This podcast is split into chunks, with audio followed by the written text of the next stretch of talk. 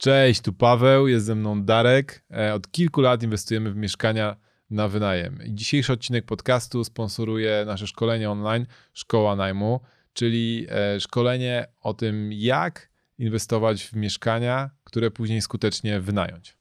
Przeprowadzimy Was podczas kursu przez cały proces, od momentu zakupu mieszkania aż po wynajem tego mieszkania. Zróbcie z nami swój pierwszy krok w stronę inwestowania w nieruchomości. Dołączcie do grupy kilkuset osób, które zaczęło swoją przygodę inwestowania w nieruchomości razem z nami. Więcej informacji o samym szkoleniu i o tym, jak dołączyć, znajdziecie na szkołanajmu.pl. A teraz zapraszamy Was do dzisiejszego odcinka podcastu. Zapraszamy.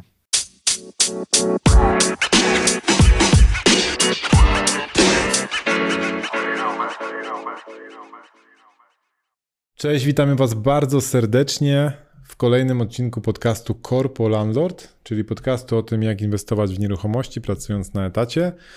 Dzisiejszy odcinek, czyli odcinek 60. Jestem bardzo dumny z nas, że nam się udało nagrać aż tyle odcinków. Będzie o tym, mm, jak my patrzymy na obecną sytuację i czy w obecnym momencie, i to jest dobry czas na inwestowanie w nieruchomości. Ja nazywam się Paweł Kuryłowicz jest ze mną dzisiaj Darek Matczak. Cześć. I to będzie dość nietypowy odcinek, patrząc na nasze poprzednie odcinki, bo będziemy tylko we dwóch. Bo już dawno takie nagrywaliśmy, ale robimy to dlatego, że trochę zrobiliśmy rearanżację miejsca, w którym nagrywamy. Mamy osobę, która nam pomaga w nagrywaniu tego odcinka, także będziecie mogli zobaczyć trochę inną jakość, mam nadzieję, że lepszą. E, Piotrze, dziękujemy Ci bardzo tutaj za realizację. Zacznijmy może od tego, takich oczywistych oczywistości, co się dzieje w tym momencie w świecie nieruchomości. E, z jednej strony mamy szalejącą inflację. Dosłownie kilka dni temu ogłoszono, że inflacja jest najwyższa od 20 lat. Przyrost jej z roku na rok y, przekroczył 5% więc ceny ogólnie drożeją, co e, bezpośrednio skutkuje na ceny nieruchomości. Tak, Darek, ty tam znalazłeś jakieś e, szczegółowe dane? Tak, e, znalazłem tutaj, że w drugim kwartale 2021 roku ceny były o 11% wyższe niż przed rokiem. Oczywiście to średnia dla całej Polski i są miasta, które. Ale mówisz o nieruchomościach. O nieruchomościach, mhm. które rosną szybciej, które rosną wolniej. Najbardziej rosły w Sosnowcu. O, Ciekawie, Lublinie i Krakowie. Czyli to, co kiedyś rozmawialiśmy, że zakładam, że duży inwestorzy trochę wyszli z dużych miast, ponieważ te ROI, o czym zaraz porozmawiamy, się kurczy i poszli pewnie w te mniejsze miejscowości, które zawsze były tak z boku i tam zaczęli inwestować. Ale o tym też zaraz porozmawiamy, więc generalnie. E, generalnie ceny rosną. Ceny rosną, tak. I teraz co to znaczy dla osób, które zastanawiają się nad zakupem albo kolejnego, albo pierwszego mieszkania jako inwestycja. Nie mówimy dla siebie, tylko jako inwestycja. I tutaj są oczywiście, jak zwykle, dwa, dwa kierunki, które możemy obrać. Po pierwsze, jesteśmy w cyklu bańki na, nie, na cenach nieruchomości. Ceny tak szybko zdrożały przez ostatnie kilka miesięcy, e, że wszystko wygląda na to, że za jakiś czas te ceny e, zatrzymają się albo wręcz zaczną spadać, bańka pęknie i wszyscy ci, którzy w tym momencie kupują nieruchomości, utracą albo będą czuli, że są przegrani, bo, bo, ceny, bo mogli kupić to samo mieszkanie trochę taniej e, niż by kupili w tym momencie. I to mamy, pamiętamy, albo niektórzy pamiętają, co się działo w 2007, 2008, 2009 roku, kiedy, kiedy taka bańka pękła, głównie ze względu na kryzys finansowy na, na świecie, plus yy, kredyty hi, hipoteczne we franku, które też jakby stymulowały tą bańkę w Polsce. Mm, bardzo wiele osób myślało o tym, łącznie ze mną, że podobna sytuacja będzie e, w czasie pandemii koronawirusa. Działo się kompletnie co innego, także e, jak widzicie, nie, nie warto na, nas słuchać, a przynajmniej mnie, bo Darek myślał, że jakby jakoś się obronimy. Ja Widzimy. byłem optymistą w tym wszystkim, tak. optymistą. Tak, ja byłem y, niepoprawnym realistą, przynajmniej tak mi się wydawało. E, natomiast no nie, nie, nie doceniłem faktu drukowania pieniędzy i tego, jak w dzisiejszych czasach działa e, system monetarny i co się wydarzyło. W międzyczasie nadal tego do końca nie rozumiem. Przyjmuję to po prostu jako mm, coś, co się zadziało na rynku i no i trzeba się do tego dostosować. I bardzo mi się spodobała wypowiedź jednego ze znajomych, który, który uczęszcza do, na spotkania Stowarzyszenia Mieszkanicznik. Powiedział, dla mnie to jest najlepsza sytuacja ever, w to mi graj, niech inflacja rośnie jak, naj, jak najbardziej. Mam e, mieszkania, które kupiłem 6, 7, 8 lat temu. W tym momencie po prostu ich ceny wariują. Ja kupiłem za jedną trzecią, połowę ceny wartości nieruchomości w tym momencie. Mam dużą ekspozycję na kredyty, czyli e, on nie kupował tego za, za gotówkę, tylko kupował to w kredytach. Ma niską ratę kredytową wobec tego, ile kosztuje w tym momencie ta, ta nieruchomość i mówi jak najdłużej, oby ta inflacja się trzymała, mi to pasuje. Mm, jeżeli e, ktoś inny miał też taką ekspozycję na, na nieruchomości, to, to mówi, że, że nic lepszego się nie może przydarzyć na rynku. Natomiast powiedział, ludzie, którzy mm, zbierali pieniądze na swoje pierwsze mieszkanie i nie są w stanie zbierać tak szybko pieniędzy, jak nieruchomości wzrastają na wartości, albo ich ceny wzrastają, no to mają przerąbane, bo coraz bardziej oddala im się ta, ta, ta własna nieruchomość. Tak, i tutaj znalazłem w ogóle tweet takiego człowieka, nazywa się Tomasz Na Narkun, załączymy jakby linka, e, który policzył, że jakbyś kupił 60-metrowe mieszkanie na początku 2018 roku, znaczy jeżeli inaczej, jeżeli byś, e, e, jeżeli chciałeś kupić, a nie kupiłeś, a mamy 2021, to przez właściwie te dwa lata straciłeś 162 tysiące średnio mhm. w Warszawie, czyli jakbyś kupił wtedy, to byś miał teoretycznie 162 tysiące więcej. Oczywiście on tu nie bierze inflacji pod uwagę, natomiast z drugiej strony, jak tak zacząłem to czytać, to nie bierze inflacji, ale też nie bierze e, kosztów robocizny, które też i kosztów materiałów, które też po prostu niebotycznie wzrosły. Ja pamiętam jeszcze czasy, gdy się wykończało mieszkanie inwestycyjne za 1000 zł e, z metra, mhm. spokojnie. Mhm. Co jest teraz już właściwie chyba niemożliwe. No tak, no jakby chyba wszyscy to widzą, tak? Ceny po prostu rosną, w niektórych e, częściach gospodarki trochę wolniej, niektórych trochę szybciej.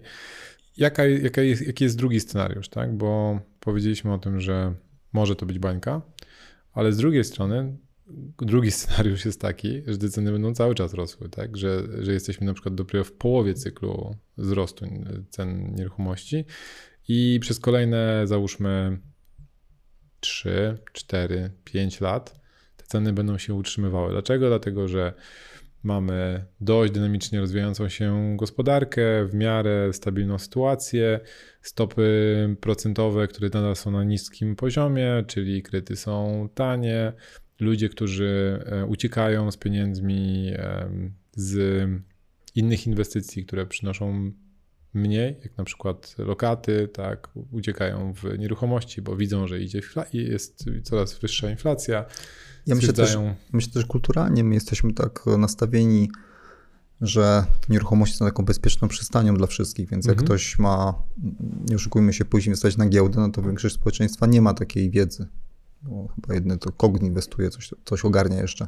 Natomiast y, mm, dla typowego Kowalskiego to nieruchomość jest dobrym po prostu, albo ziemia jest dobrym y, środkiem trwałym, żeby kupić, tak? No i nadal, jak popatrzymy, giełda też rośnie, tak? No tak. To, to, też jest jakby taka wskazówka, że, że jest coraz, coraz lepiej na rynku ogólnie, więc jest dużo przesłanek ku temu, żeby nadal te ceny rosły. Ale oczywiście, znowu, no, nikt nie ma szklanej kuli, nikt nie, nie przewidzi, jak długo będą rosły. I równie dobrze może być tak, że za rogiem czeka nas y, jakieś wydarzenie kolejne, które po prostu pozmienia wszystko i nagle się okaże, że rynek się po prostu zatrzyma. Mm, to widzimy na przykład y, w, na rynku najmów.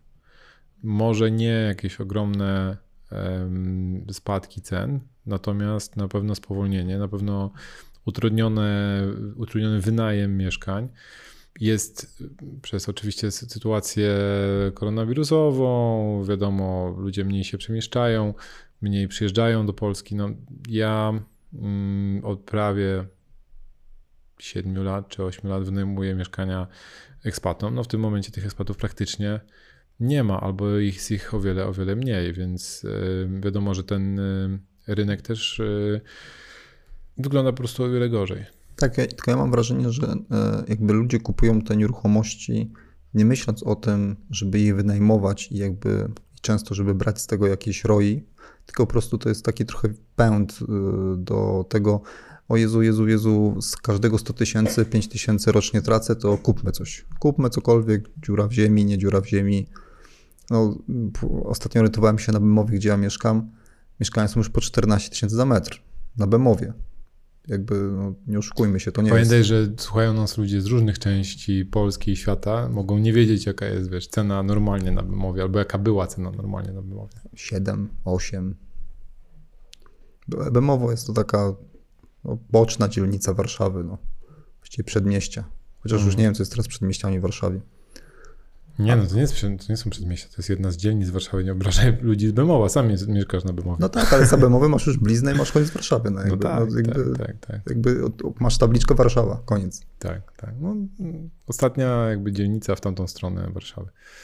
Tak, w ogóle fajnie podsumował to mój znajomy, e, który powiedział, stary, teraz ludzie nie kupują dlatego, że tam jest ROI, które się spina, wiesz, ileś tam procent e, rocznie, tylko ludzie kupują mieszkania po to, żeby e, właśnie zarabiać na wzroście samych nieruchomości. Nie, że to, mieszkanie będzie asetem, który będzie wynajmowane i będzie przynosiło pieniądze co miesiąc, tylko kupują z myślą, dzisiaj kupuję za 100 tysięcy, E, za pół roku to będzie 120, 130, 150 tysięcy, tak? Więc opłaca się kupić, bo ceny po prostu rosną.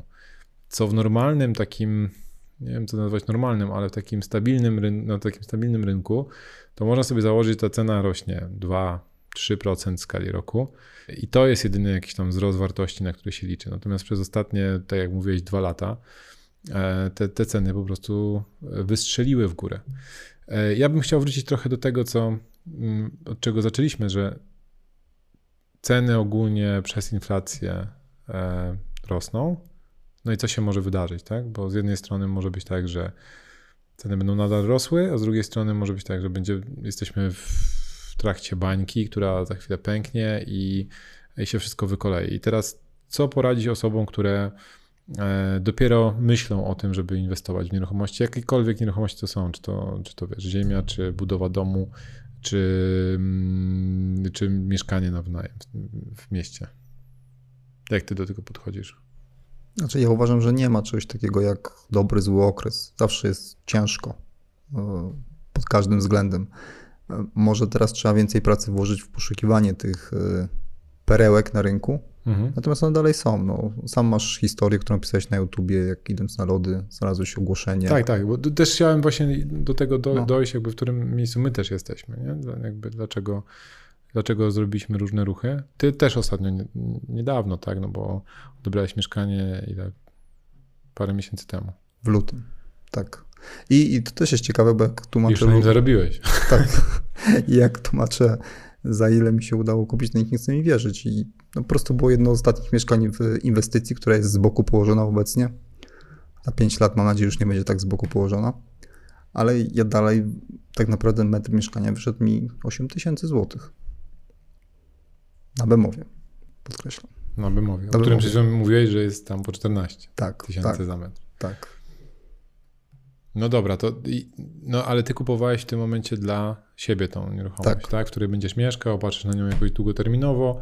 Z tym, że ja ciebie znam, więc wiem, że też trochę patrzysz inwestycyjnie, tak? Że jak e, to nie jest twoja celowa nieruchomość, nie, tylko. To jest mieszkanie, w którym pomieszkałem pewnie 10 lat i albo je sprzedamy, albo wynajmiemy.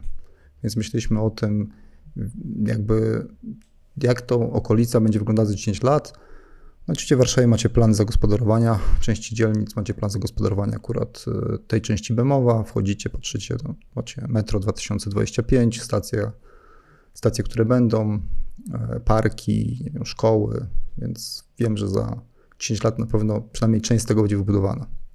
Ja podlinkuję taką fajną mapę, którą znalazłem ostatnio e, mapę, która pokazuje przyszłość inwestycji w Warszawie. E, to jest mapa stworzona przez Urząd Miasta, dokładnie już nie pamiętam do jakich celów, ale ogólnie pokazuje tak, że widać, którędy, będzie biegły, którędy będą biegły kolejne linie metra, widać jakie części Warszawy są przeznaczone do jakichś celów, gdzie miasto upatruje takich centrów danych dzielnic, czyli gdzie jest takie, wiesz, centrum dzielnicy danej, bo to też czasami w Warszawie niestety nie jest to takie w 100% oczywiste, tak, że gdzie jest centrum Bemowa? Tam, gdzie ratusz? No, nie wszystkie dzielnice mają tak, tak łatwo, tak łatwo można to określić. Także podlinkuję tą, tą mapę. To, co fajnego powiedziałeś, ty patrzysz na te nieruchomości w perspektywie jakichś 10 lat. Co by się wydarzyło, gdyby e, cena tej nieruchomości, którą, e, którą kupiłeś, by spadła za pół roku o 20%? Dla ciebie? Co Nic. to oznacza? Nic. No pewnie byś się wkurzył, byś pewnie myślał, e, przepłaciłem coś tam, ale jak korzystasz z tej nieruchomości i daje ci ona większą wartość niż, niż e, nie wiem, wynajmowane mieszkanie, no to przez te 2-3 lata, które, które pewnie będą y, trochę cięższe, no za, za, dużo się u ciebie nie zmieni, szczególnie, że z tego co wiem, to też nie, nie brałeś pod korek y, y, tego kredytu pod to mieszkanie.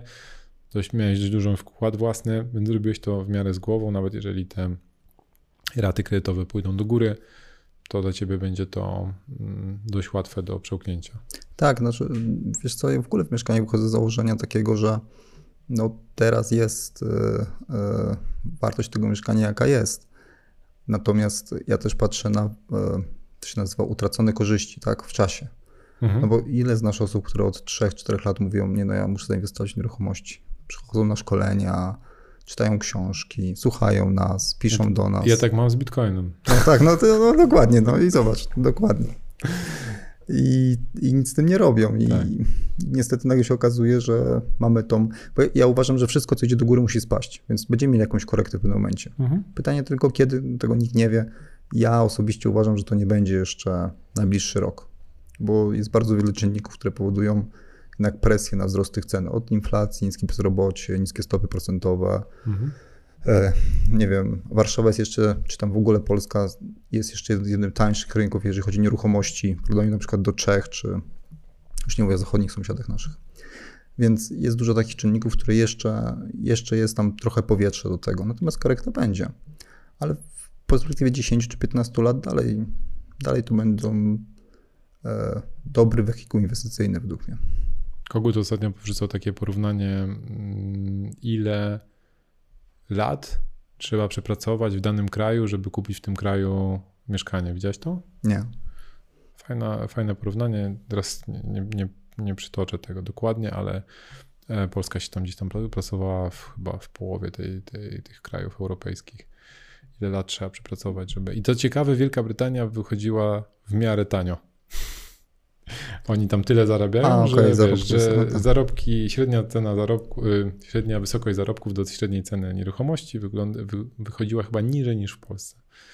Sprawdzę to jeszcze, może nawet za chwilę, jak będziesz ty mówił, to ja spróbuję to wykopać, to, to powiem o tym. Więc dalej uważam, że to jest dobry okres, żeby zacząć w nieruchomościach.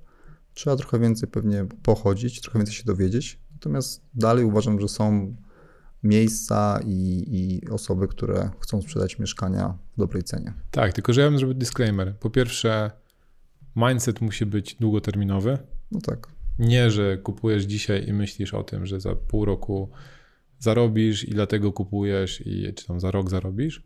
Po drugie, mm, nie robić głupich rzeczy, czyli nie, że kredyt na maksa, nie, że pożyczone wszystkie pieniądze, nie, że mm, nieruchomość, która w sumie się nie spina, ale jak mają mi leżeć pieniądze na koncie, to, to wolę kupić to.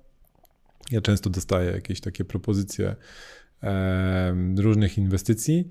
Jak je analizuję, to po prostu to, to w ogóle nie ma opcji. Nie? Jakby nikt nie powinien czegoś takiego robić ale ludzie uważają, no stary, no ceny nieruchomości rosną cały czas. Jak teraz jest tyle, to za pół roku będzie 30% wyżej. No jeżeli tak się patrzy na cokolwiek, na, po prostu spekulacyjnie się patrzy, to można w pewnym momencie się e, trochę przeliczyć. No i teraz pytanie, w którym momencie się przeliczysz, tak? Bo ci, co zrobili takie ruchy dwa lata temu, powiedzą, stary, to w ogóle nie ma opcji, żeby to się zmieniło, tak? No ale ci, co robili takie rzeczy w 2007 roku, to wiedzą o tym, że to może mieć krótkie nogi. Pytanie, na którym miejscu jesteśmy, jesteśmy i, e, i co się dalej wydarzy. W tych 14 tysiącach za metr na Bemowie mam e, historię. Zadzwoniła do nas, do mnie jedna z naszych, e, jak się mówi, studentek, studentek szkoły najmu. Mhm. I e, w styczniu podpisała e, rezerwację na mieszkanie na Bemowie zresztą za 10 200, co było bardzo wysoką ceną. Mhm. No ale zdecydowała się wziąć 10 200. Teraz postanowiła podpisać na tej samej inwestycji kolejną rezerwację. Bo zobaczyła, że ceny idą do góry, więc no, że taniej odłożyła trochę pieniędzy, tak, mhm. odłożyła trochę pieniędzy, no jakby inflacja i tak dalej. Poszła i chyba 12,5 udało jej się uzyskać. W ciągu tam ilu? Mamy co? Wrzesień, styczeń, 9 miesięcy niecałe. 2,5 tysiąca złotych prawie na metrze. Drożej. 2,5 tysiąca, czyli jak kupujesz mieszkanie 50-metrowe, 40-metrowe będzie łatwiej policzyć, to masz 100 tysięcy więcej, tak? Tak. A mniejsze mieszkania właśnie były po 14, stąd ta, stąd ta mhm. cyfra u mnie w głowie 14 tysięcy. Jeszcze może wróćmy do tych naszych inwestycji, bo ty kupiłeś mieszkanie jakiś czas temu, teraz je odebrałeś. My kupiliśmy ostatnio mieszkanie. Mm, dość szczegółowo opowiadam o tym mieszkaniu, przynajmniej o tym zakupie na, na, na naszym YouTubie. Jak wpiszecie Paweł Kurłowicz, to tam wyskoczy kanał i, i, i tam opisuję dokładnie jakby tą nieruchomość, jak ją kupowałem i później też możecie zobaczyć w jakim stanie ona jest. Jest to bardzo mała kawalerka, 34 metry na warszawskim Muranowie, czyli bardzo blisko centrum, bardzo blisko mm, komunikacji, parku i dalej, i tak dalej. Także super, super lokalizacja według mnie przynajmniej. E, natomiast budynek stary, lata 50., czwarte piętro z czterech, bez windy. Od, od, odnowiony budynek wewnątrz i z zewnątrz, co, co jest super akurat jak na, na tamte rejony, bo czasami można trafić na, na nieruchomości, które są kiepskie e, w wyglądzie. Mm, z okien jest bardzo, ładna, bardzo ładny widok. E, I dlaczego kupiłem tą nieruchomość? Akurat tą, bo bardzo łatwo można było zmienić układ pomieszczeń, przez co to mieszkanie e, może stać się o wiele bardziej przystępne, przez co może łatwo powiększyć swoją wartość, a my kupiliśmy to trochę tak nie wiedząc do końca, czy będziemy wynajmować to mieszkanie, chociaż się spina wynajem, czy będziemy to sprzedawać, korzystając trochę z tego, jak te ceny w tym momencie nieruchomości wyglądają. I dlaczego taka, e, taka decyzja, żeby w ogóle kupić tą, tą nieruchomość. Po pierwsze, e, pieniądze, które wykorzystaliśmy, były, były z innego mieszkania, które, które sprzedaliśmy. Także jakby z jednej kubki przełożyliśmy do drugiej kubki i w ten sposób trochę inaczej się wydaje pieniądze, nie? Bo gdybyś miał te pieniądze e, po prostu w gotówce, byś się zastanawiał, czy w tym momencie jest dobry moment na zakup, to jest trudniejsza decyzja. Ale jeżeli sprzedajesz nieruchomość, na której już zarobiłeś i ta wartość tej nieruchomości była bardzo podobna do tej, którą teraz kupujesz, ale kupujesz lepsze mieszkanie, mm, no to wymieniasz trochę jeden do jednego, tak? To trochę tak jak zamiana dwóch przedmiotów. No i liczymy bardzo na to, że ta, ta wartość nieruchomości po zmianach, które tam zrobimy, czyli e, stworzymy z kawalerki, która miała oddzielną kuchnię, stworzymy dwupokojowe mieszkanie, gdzie będzie oddzielna sypialnia, salon, z takim małym aneksem kuchennym i, i łazienka. Dużo negocjowaliśmy i tutaj mm, warto zobaczyć ten, ten odcinek o, o, o, tym, jak negocjowaliśmy tą, tą kwotę, bo pokazałem mniej więcej, jak wygląda cały proces zmniejszania powoli ceny. Udało się tam wynegocjować jakieś 8,5% czy 8% z 400 chyba 65 chyba czy 460, wynegocjowaliśmy ponad 40, tam 2,5 tysiąca e, w dół. I to wszystko oczywiście było powod, powodem tego, że tak taką niską cenę uzyskaliśmy, było to, że osoba, która sprzedawała, miała motywację, bo zależało jej, żeby to szybko sprzedać, że próbowała już wcześniej to sprzedawać, to mieszkanie i jej nie wychodziło, także już była zmęczona tym całym procesem. Kolejną rzeczą, dlaczego e, udało się tę cenę tak zmniejszyć albo tak wynegocjować, było to, że agentka, która to sprzedawała, też moim zdaniem trochę nieumiejętnie to robiła. E, więc to, wiecie, jak zwykle się nałożyło kilka różnych rzeczy i dzięki temu udało się pozyskać to mieszkanie według mnie w dobrej cenie. I wniosek dla Was jest taki, że po pierwsze nie brać czegokolwiek, co popadnie, bo tylko dlatego, że nie wiem, podoba Wam się lokalizacja, to bierzemy, bo, bo nic innego nie ma na rynku. Tak? Też często to słyszę, że nic się nie da kupić, bo tylko się umówiliśmy i już nas tam e, ktoś przebił i w ogóle to, to, nie da się tak kupować nieruchomości. No tak, no bo jeżeli oglądasz w ciągu tygodnia obejrzałeś czy obejrzałaś 20 ogłoszeń, z czego wybrałaś dwa mieszkania i e, zadzwoniłaś na to pod to jedno mieszkanie, na jedno nikt nie odpowiadał, na drugie poszłaś obejrzeć i się okazało, że już jest sprzedane, no to, to nie dziwne, tak? To po prostu jest za mało liczb. Za mało to jest, to jest gra liczb, y, gdzie, gdzie potrzebujesz tych iteracji o wiele więcej, żeby wreszcie w którymś momencie być po pierwsze przygotowanym do tego, żeby, e, żeby wyczuć to, czy to jest okazja, żeby ponegocjować tą cenę, czy, czy masz tego zmotywowanego sprzedawcę przed sobą, czy nie, a po drugie, żeby, żeby on się po prostu znalazł, tak? Czyli najpierw musisz mieć doświadczenie, żeby móc to wyłapać, a po drugie, żeby on po prostu był. No i emocje wyłączyć. Ludzie czasami się strasznie wkręcają. Tak. Teraz e, koleżanka opowiadała historię. E, bardzo jej się spodobało jedno mieszkanie. No, tak bardzo pasowało jej miejsce, ulica, jakby wszystko. No i poszła, zobaczyła to mieszkanie, mówi tak, kupuję. Dzwoni do, następnego dnia dzwoni do agenta, mówi kupuję. On mówi, nie, nie, proszę pani, tutaj jest e, kilku chętnych, proszę nam podać swoją cenę. On mówi, czy mam wysłać mailem, czy, czy tam SMS. No, no pomyślała, no, mówi, dobra, no, mieszkanie kosztuje tam 10 zł, to wyślę 11. To, bodajże było 900 tysięcy, wysłała 915, mówi, spoko. Myślę, że nikt nie, nie da więcej niż wywoławcze. Mhm. No i dostaje informację nam na, następnego dnia, że no niestety jej oferta jest druga. Mhm. Ale właściciele ponieważ wiedzą, jaka jest sytuacja na rynku i wiedzą, że Państwu się to mieszkanie bardzo podoba, postanowili jeszcze raz otworzyć możliwość negocjacji ceny i proszę o kolejną ofertę. I zaczynamy o 50 tysięcy w górę. Nie, nie, nie, tego nie powiedzieli. I wiecie, no ona tak bardzo się podobało, to podbiła sama siebie jeszcze znowu i dalej przegrała. Idealne. kupowała dla siebie to mieszkanie, tak? Tak, tak, tak, tak, ale tam emocjami kupowała w 100%. Hmm. No tak, to y, nie polecamy takich zachowań, szczególnie jeżeli to ma być inwestycja. W dłuższej perspektywie czasu albo w bardzo długiej perspektywie czasu pewnie to nie ma znaczenia, bo nawet jeżeli podbijesz tą cenę o 20, 30, 40 tysięcy, to może się okazać, że za 20 lat to nie miało żadnego znaczenia. Tak, Natomiast jak... z tych 160, co tam wyliczył różnicę między 18 a 21, byś miał 140 no, w kieszeni. Tak. Natomiast e, jeżeli mamy to robić z głową, jeżeli słuchacie podcastu o tym, czy to jest dobry moment na kupowanie nieruchomości i, no i próbujecie tej wiedzy posiąść tyle, żeby robić takie słuszne decyzje, no to nie, to nie jest ten model, w który, w który należy wchodzić, że po prostu kupuję cokolwiek, jakoś to będzie, bo mogą przyjść złe czasy po prostu i to się później okaże, że nie, nie, nie za bardzo zagra. Ok, a co w przypadku mm, innych modeli, czyli na przykład budowa budynku?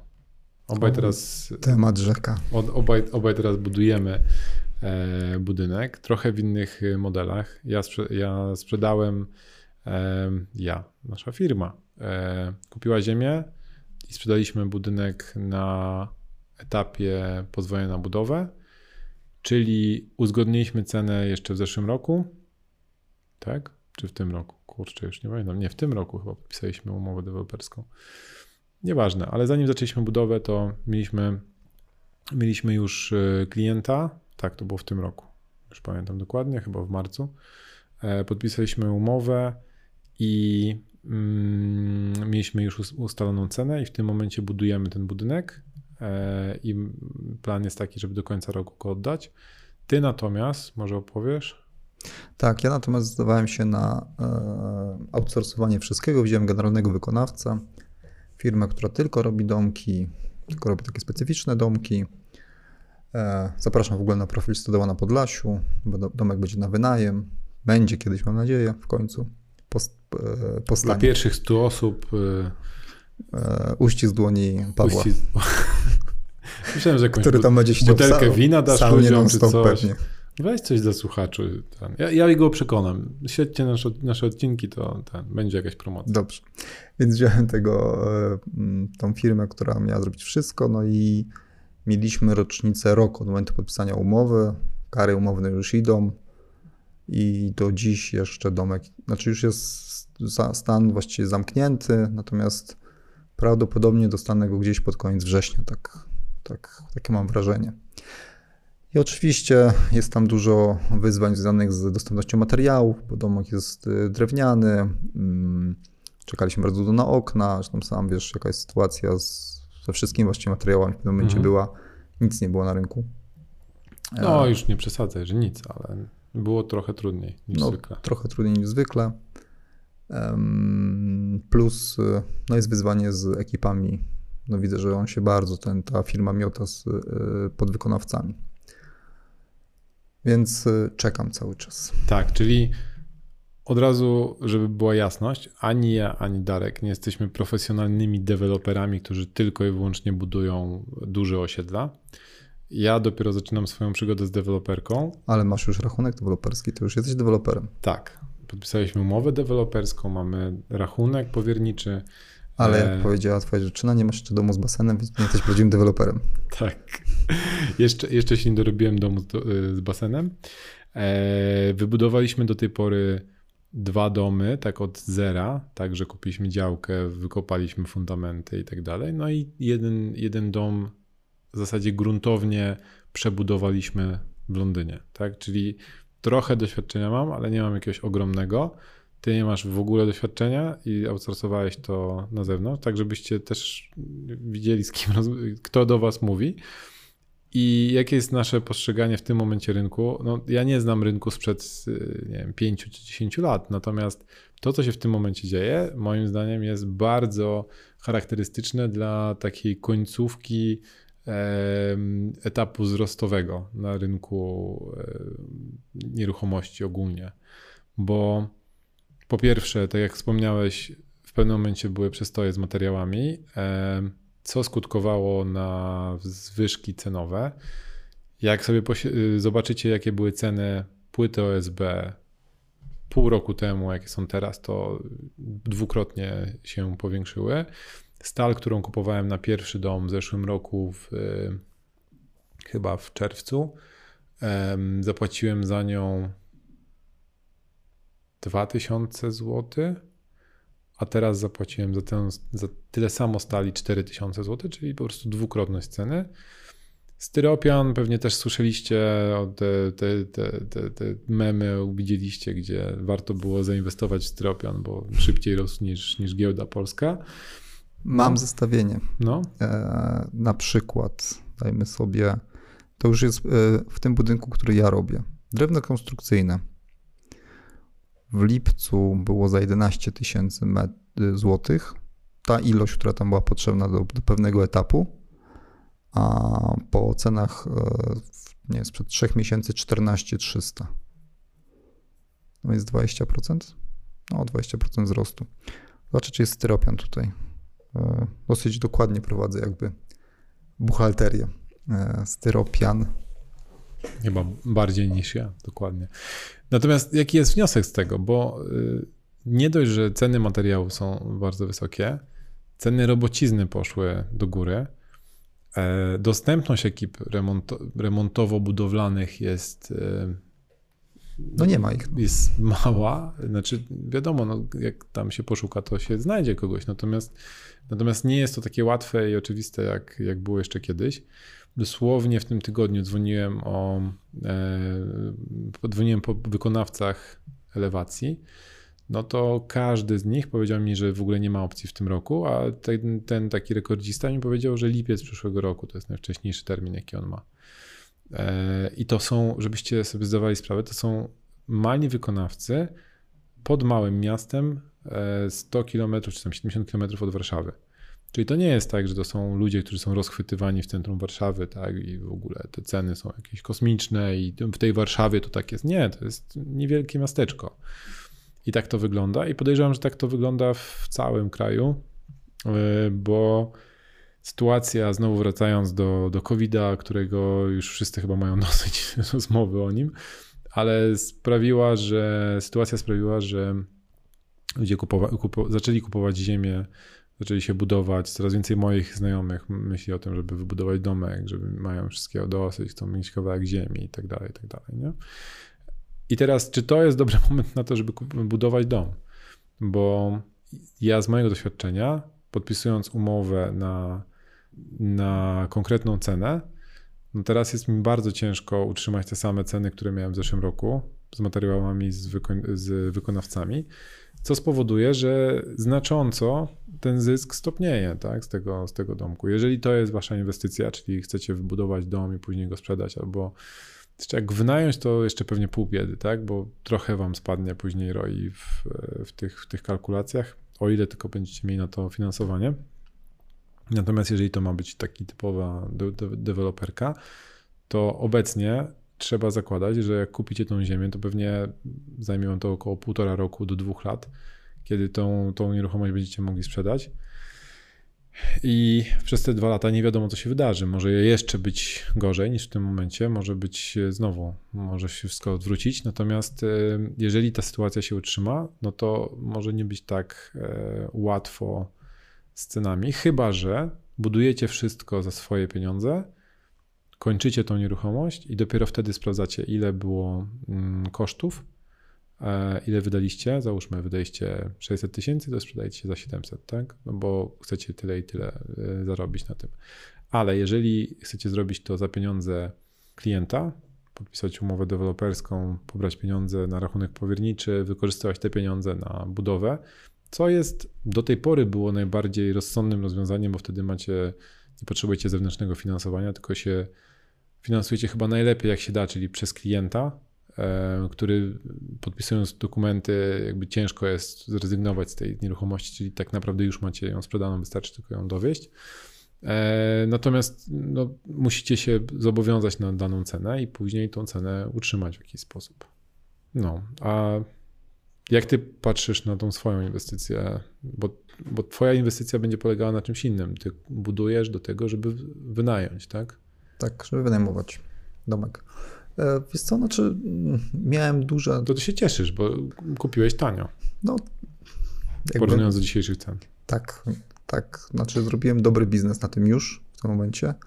E, natomiast żałuję, bo straciłem sezon. To znaczy straciłem sezon wakacyjny. Ten domek miał być początkowo gotowy w ogóle dziś koło kwietnia. Mhm. A mamy początek września. Więc e, to.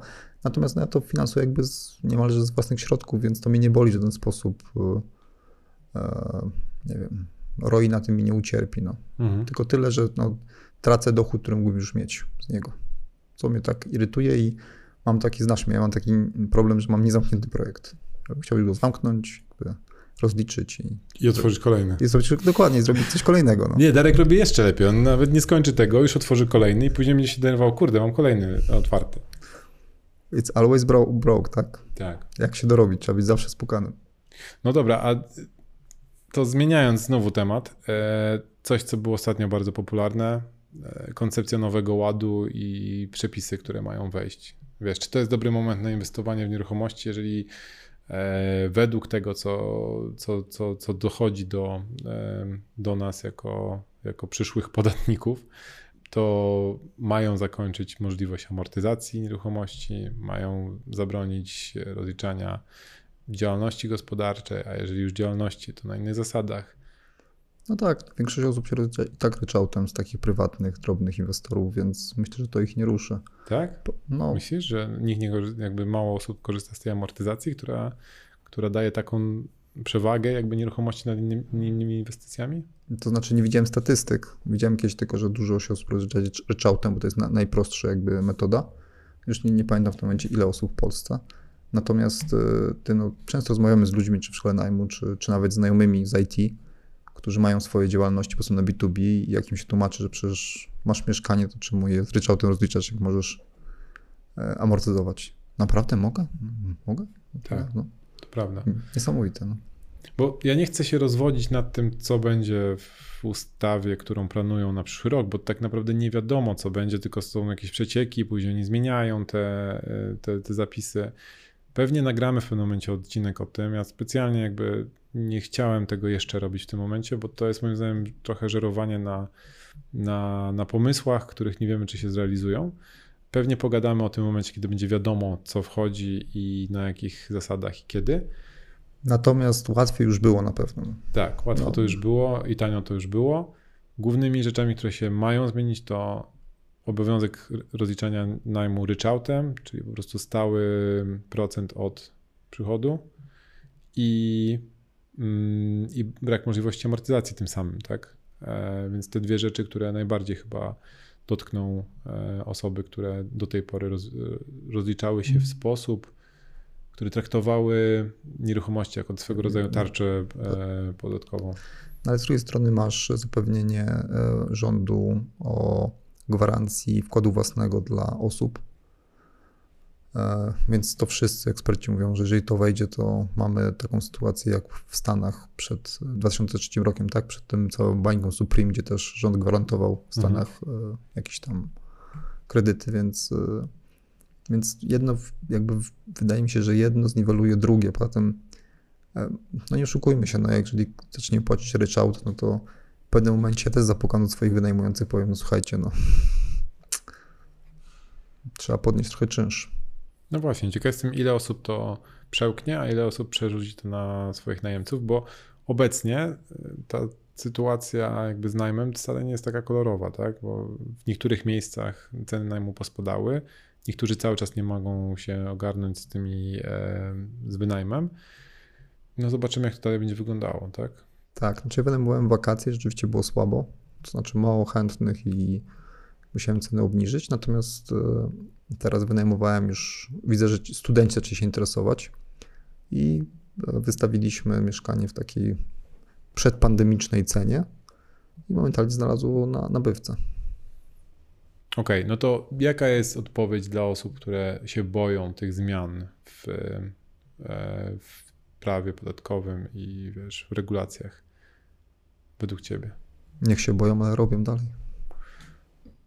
Bo ja myślę, że to też należałoby policzyć, e, zrobić sobie taką krótką kalkulację. Jeżeli będę miał trzy mieszkania, czy tam jedno, czy dwa, cokolwiek planujecie, powiedzieć sobie, jak to wychodzi w tym momencie finansowo i jak to będzie wychodzić nawet przy założeniu naj, naj, najgorszych scenariuszy. I zobaczycie, jaka to jest różnica, bo jeżeli to jest 200-300 zł miesięcznie nawet, czyli dość sporo, w, może być dość sporo w, w przełożeniu na na rok, ale jesteście w stanie to w jakiś sposób e, zwiększyć, e, w jakiś sposób spisać sobie w, w swój, swój model biznesowy dla tych, dla tych nieruchomości, to dlaczego nie? Jeżeli to wam ubija kompletnie e, model biznesowy, czy tam ubija koncepcję na daną nieruchomość, to może w ogóle nie ma sensu w ogóle wchodzić w tą nieruchomość, tak? Tak. Na no, ten moment. Znaleźć coś innego. Znaczy ja mam wrażenie, że będzie ciężej spekulować tym wszystkim. Natomiast e, jeżeli ktoś myśli długofalowo, naprawdę długofalowo o nieruchomościach, typu właśnie jak ta e, nasza studentka, którą, którą przytaczałem wcześniej, która myśli o emeryturze tak naprawdę dla siebie, e, takim dodatku emerytalnym powiedzmy, no to dalej według mnie nieruchomości są świetnym wehikułem do tego, żeby inwestować pieniądze. Coś bardzo podobnego wydarzyło się w Wielkiej Brytanii parę lat temu, kiedy rząd zadecydował, że już nie będzie można odliczać kosztów kredytu e, w, e, w rozliczaniu się z, z fiskusem tamtejszym. I to spowodowało, że wynajem nieruchomości stał się bardzo mało rentowny dla ludzi, którzy mm, opierali swój właśnie ten model na, na kredytach, a tam praktycznie wszyscy opierali ten model na kredytach. Ale była taka, taka furtka, że jeżeli wciągniesz te nieruchomości do spółki limited, to nadal możesz to rozliczać w taki sposób, jaka, jaki, jaki był wcześniej. I co się wydarzyło? Część ludzi, którzy mieli tylko jedną nieruchomość, stwierdzili, że to jest za dużo zabawy, za mały z tego dochód, po prostu sprzedali te nieruchomości. Część ludzi założyli spółki, zaczęli robić to profesjonalnie. Takie chyba było założenie w ogóle rządu, żeby ci, którzy chcą wynajmować nieruchomości, żeby to robili profesjonalnie, a ci, którzy uważają, e, że te zmiany powodują u nich za duże perturbacje w finansach, to żeby się tym nie zajmowali po prostu. Rynek się trochę przetasował. E, nadal ten model kupowania nieruchomości na wynajem jest bardzo popularny w Wielkiej Brytanii i za wiele tak naprawdę się nie zmieniło. Oczywiście przez pierwsze trzy lata było dużo wiesz, artykułów na ten temat, powstawały jakieś tam e, poradniki, co zrobić z tą, jak założyć tą spółkę, w jaki sposób to przekształcić, tak żeby to miało sens i, i żeby było rentowne. Natomiast z dłuższej perspektywy czasu, jak patrzę na to teraz, nadal ludzie kupują nieruchomości, nadal pod wynajem, nadal robią swoje biznesy trochę w inny sposób. Myślę, że to po prostu zmieni trochę optykę patrzenia na niektóre rzeczy, ale nie powinno zmienić diametralnie całego rynku. Tak mi się wydaje przynajmniej. Mam bardzo podobne odczucie.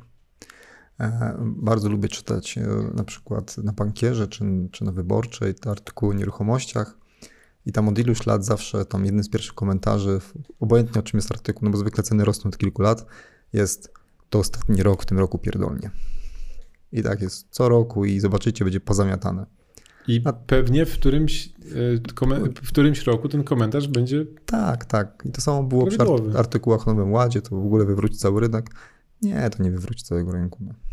Zmieni się trochę, ludzie inaczej do tego podchodzili, ale się dostosujemy, no, jak zwykle. I tyle. Więc dalej, jeżeli ktoś zacząć w nieruchomościach, myślę, że to jest dobry moment. Właściwie najlepszy to był wczoraj. No. Ja myślę, ja trochę się z tą nie zgodzę, bo nie sądzę, żeby to był dobry moment. Myślę, że to jest dość specyficzny moment.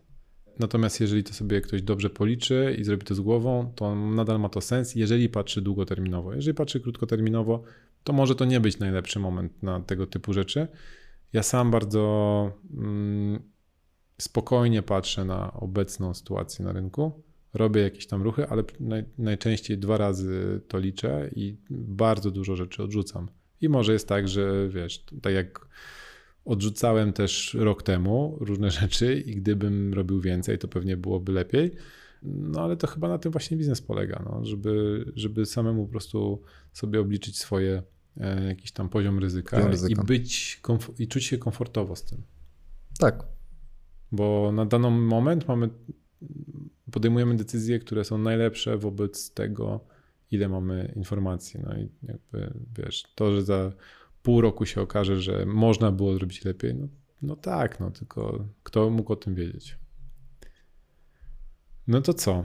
To chyba tyle. Chyba, że coś jeszcze masz ciekawego ze świata nieruchomości. Jedna rzecz? Bardzo proszę. Bardzo proszę. Pewnie znacie wszyscy, ale ja ostatnio poznaję, jestem zachwycony. E, platformą adresowo.pl. Zacząłem okay. szukać działek i w ogóle to super działa. Jest jeszcze taka wersja premium, gdzie możecie sobie na mapkę z działki rzucać i szukać po nich. Oczywiście wszyscy tłumaczą mi, że jako działka jest w internecie, to już jest dużo za późno.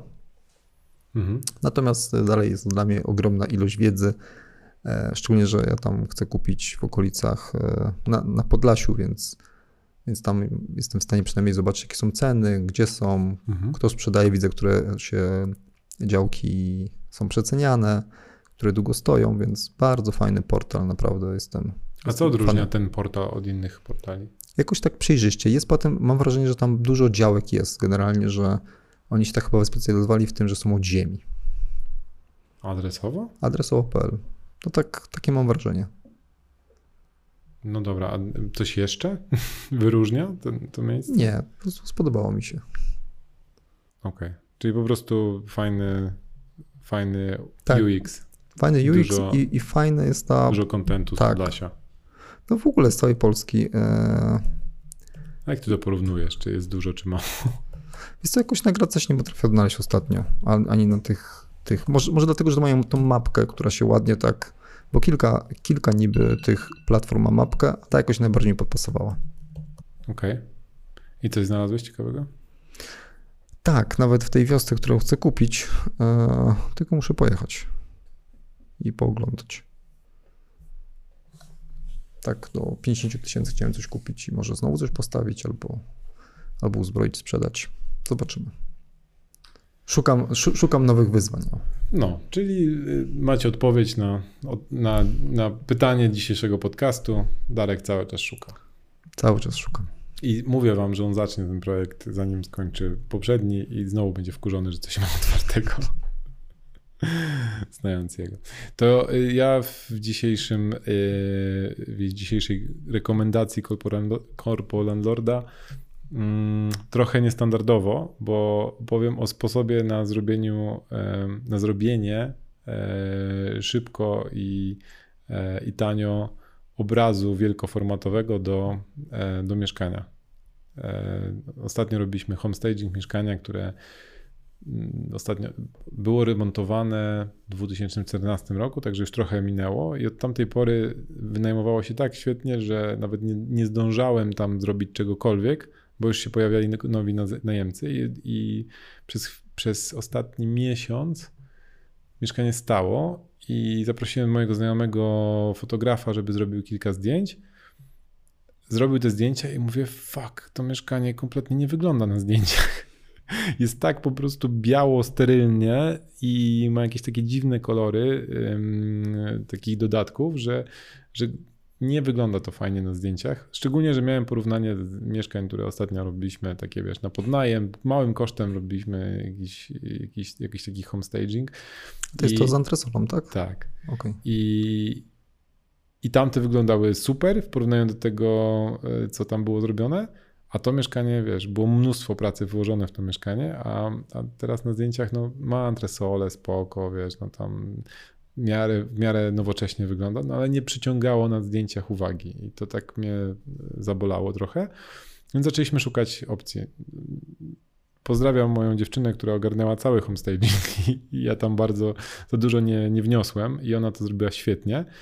E, zadbała o jakieś małe detale, rośliny, no taki, taki typowy homestaging. Tak? Za wiele nie, nie, nie, nie zrobiła, ale zrobiła na tyle dużo, że, że kompletnie zmieniła klimat tego mieszkania.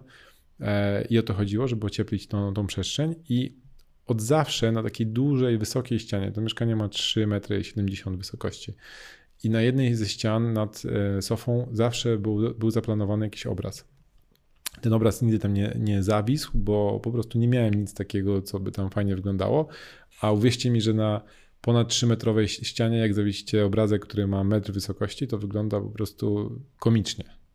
Więc yy, zaczęliśmy myśleć, co zrobić, żeby powiesić tym coś większego, ale, ale no, żeby nie wydać na to od groma pieniędzy, bo jak popatrzycie, ile kosztują obrazy, które są większe, no to, to są naprawdę spore koszty, a no, na, do mieszkania na wynajem nie ma kompletnie sensu. I co zrobiliśmy? Kupiliśmy cztery blade ramy, takie podkłady pod obrazy, pod obrazia to się nazywa. Wykorzystaliśmy farbę, który koloru, który mi się spodobał, spodobał na jednej z realizacji, które, która robiła firma, nasza e, firma remontowa. Spodobał mi się kolor, który wpadał taki brudny pomarańczowy, ale nie taki mocny, tylko taki trochę beż, trochę pomarańcz. Taki ciekawy kolor. Gosia pomalowała te wszystkie podobrazia po prostu tym kolorem, czyli zrobiła taki podkład w jednym, w jednym kolorze, a później wzięliśmy farbę olejną, która została z malowania jakichś grzejników czy czegoś tam, czarną.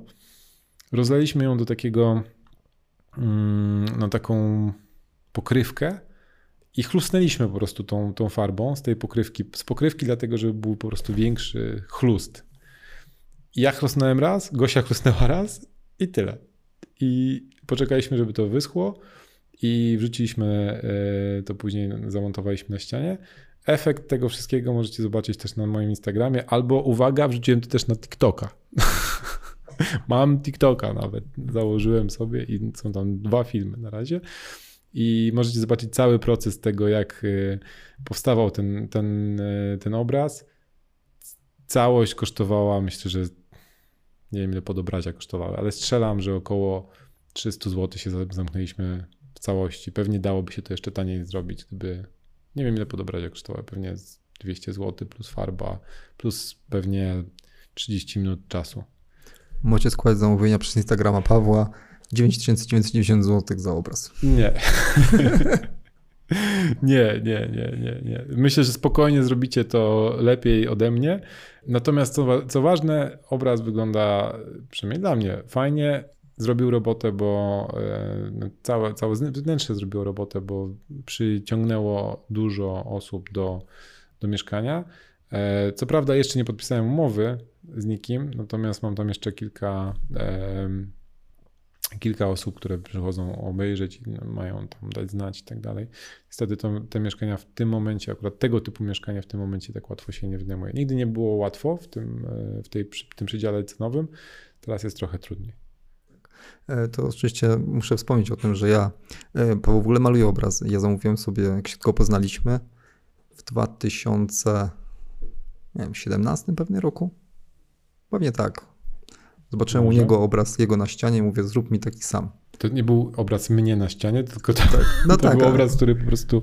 Namalowałeś kiedyś. Bazgrnąłem. Bazgrnąłeś kiedyś. I dostałem go w końcu na 40 kilka tygodni temu. Po czterech czy pięciu latach. No bo chciałeś na 40. No tak, chciałem na 40, ale... A co ciekawe, to y, zbierałem się do tego obrazu chyba z rok, a namalowałem go w ostatnim dniu, w którym była impreza Darka urodzinowa, więc zajęło mi to zaledwie parę godzin pracy w ciągu dnia między załatwianiem jakichś innych rzeczy, co nie świadczy o tym, że, że włożyłem tam ile mogłem serca tak. Serduszka, całe. Ale mówiąc o tym, że ja maluję obrazy, to to jest, wiesz, to jest y, naśmiewanie się z artystów jakichś, bo ja nie maluję obrazów, tylko po prostu czasami coś mi wpadnie do głowy i sobie drgnę jakieś takie różne. Yy, to ja dzisiaj figury, wrzucę insta- na swojego Instagrama twój obraz. Figury geometryczne i tyle. I to myślę, że to nie można tego nazwać e, malarstwem. Szczególnie, że to wszystko jest e, jeszcze inspirowane jednym z artystów polskich, więc no już w ogóle plagiat. No fakt faktem, że musiałem po podpisie dochodzić, czy to jest góra, czy to jest dół, ale ten. Ale nie wiem w końcu, zawiesiłem go dobrze. Dobrze, dobrze. dobrze. dobrze. Dobra. No dobrze, to byłoby na tyle e, na dzisiaj. E, bardzo chciałbym Was zachęcić do tego, żebyście pisali do nas z pytaniami odnośnie tego, jak wygląda w tym momencie sytuacja na rynku, e, bo te pytania będziemy mogli wykorzystać w przyszłości. Kiedyś mieliśmy tak, że pisało do nas dużo ludzi i mogliśmy mieć nawet taką sekcję w podcaście o, odpowiadając na pytania. E, w tym momencie tych pytań jest bardzo mało, a co ciekawe, coraz więcej osób słucha tego podcastu, więc nie wiem, co się wydarzyło, ale y, gdzieś coś nam e, zaginęło. Jakby zaginęła nam interakcja z Wami, więc jeżeli macie jakieś pytania odnośnie nieruchomości, odnośnie jakichś projektów, które w tym momencie prowadzimy, albo odnośnie, macie jakieś pomysły odnośnie mm, tematów, które możemy poruszyć w tym podcaście, to bardzo prosimy, napiszcie do nas. E, wszystkie dane znajdziecie na corpolandlord.pl i tam też znajdziecie mm, nagranie tego podcastu. E, tym razem już w, innym, w innej scenerii i mam nadzieję, że w o wiele lepszej jakości niż zwykle. E, mamy dwie kamery tym razem, nas nagrywają. Także mamy y, o wiele większą, inną jakość, więc możecie zobaczyć nagranie podcastu. E, no i tyle. Dziękuję Wam bardzo. Dziękujemy. Do usłyszenia następnym razem.